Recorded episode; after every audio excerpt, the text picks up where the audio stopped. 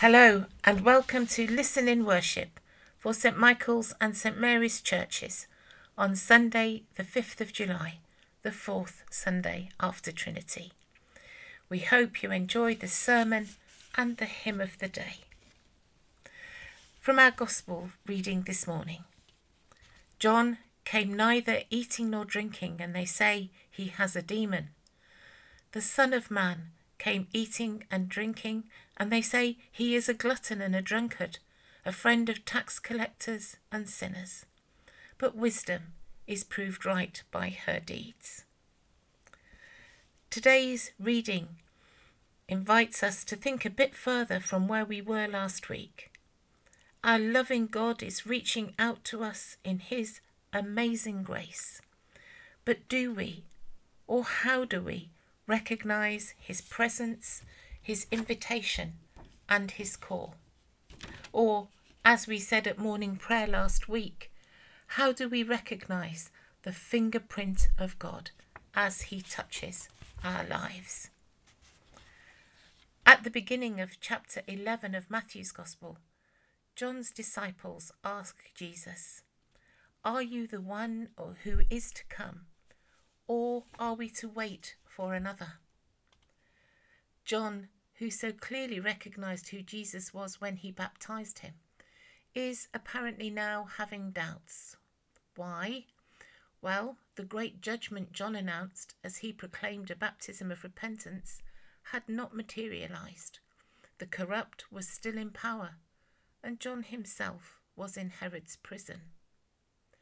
Now, as Jesus teaches, preaches, and heals, the blind receive sight, the lame walk, lepers are cleansed, the deaf hear, the dead are raised, and the poor receive the good news. Although they are not the mighty judgment John imagined, these are the signs of God's kingdom promised by the prophet Isaiah and announced by Jesus in the synagogue in Luke chapter 4. However, the problem with this generation, says Jesus, is that they will neither listen to John nor to him.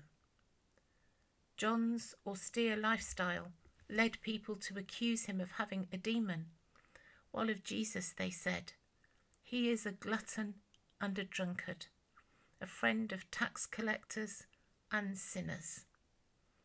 That generation found reason to take offence at both John and Jesus, and so an excuse to ignore the call of God, his invitation from either John or Jesus. Let's be honest. It is good to be discerning and not to follow every voice that calls or every finger that beckons. Beware of false prophets, said Moses, they will try to lead you astray from following Yahweh, and you must resist them. But discerning carefully who to listen to and to follow is not the same as making excuses not to follow God's true messengers. I wonder, what excuses do we use, do people use today to avoid the inbreaking kingdom of God? And have we thought about the consequences of ignoring God, asking Him to wait, or even to go away? We see God trying two approaches in today's Gospel. Through John, God breaks into people's lives in that place where they recognize and mourn their sins and the brokenness of their lives. It is the uncomfortable place of conviction, but it is not condemnation.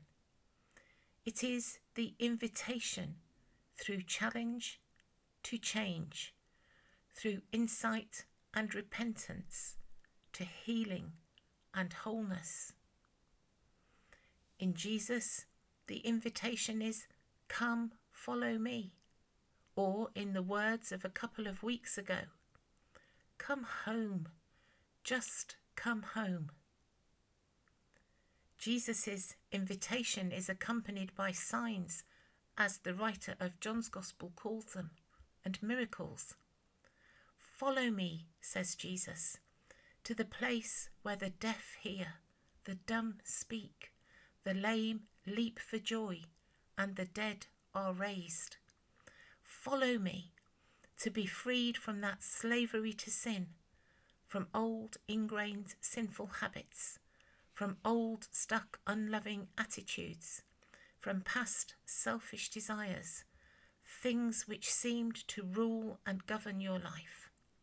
Follow me, be my disciple, and be my friend, my brother or sister and co heir.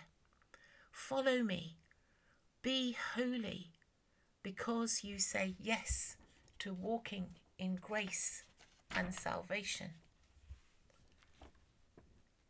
Jesus' words of invitation are words of love and care, and they are healing and life restoring. Come to me, all you that are weary and are carrying heavy burdens, and I will give you rest. Take my yoke upon me and learn from me, for I am gentle and humble in heart, and you will find rest for your souls.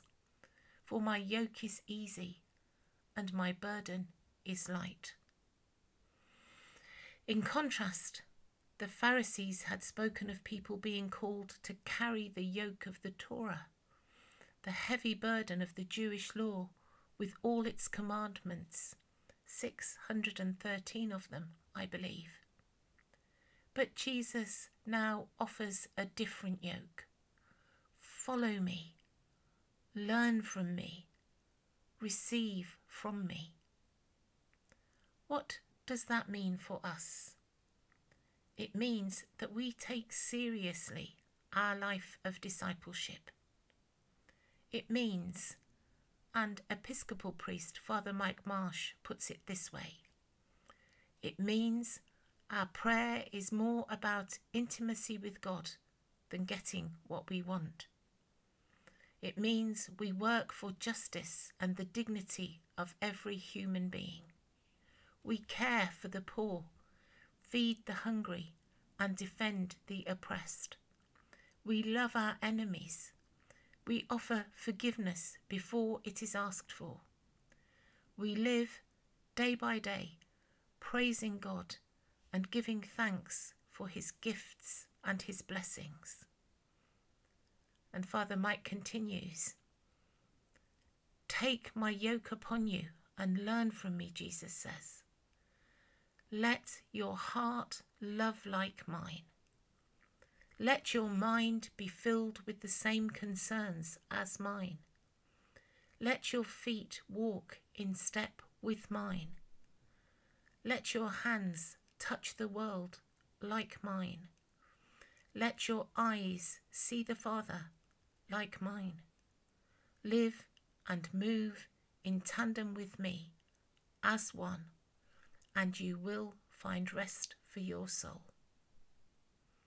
And I say, Amen. Let it be so.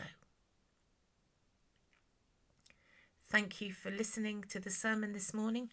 Do stay and listen to the hymn of the day. God bless you. Have a great week.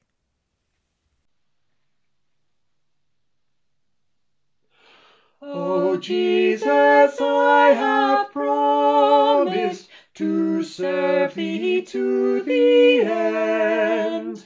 Be thou forever near me, my master and my friend. I shall not fear the battle if thou art by my side, No wander from the pathway thou wilt be my guide. Oh, let me feel thee near me, the world is ever near. I see the sights that dazzle, the tempting sounds I hear. My foes are ever near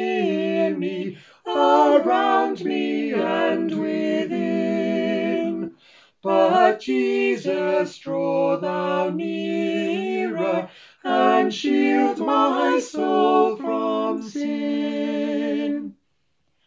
Oh, let me hear thee speaking in accents clear and still. Above the storms of passion, the murmurs of self-will. Oh, speak to reassure me, to hasten or control. Oh, speak and make me listen, thou guardian of my soul. O Jesus, thou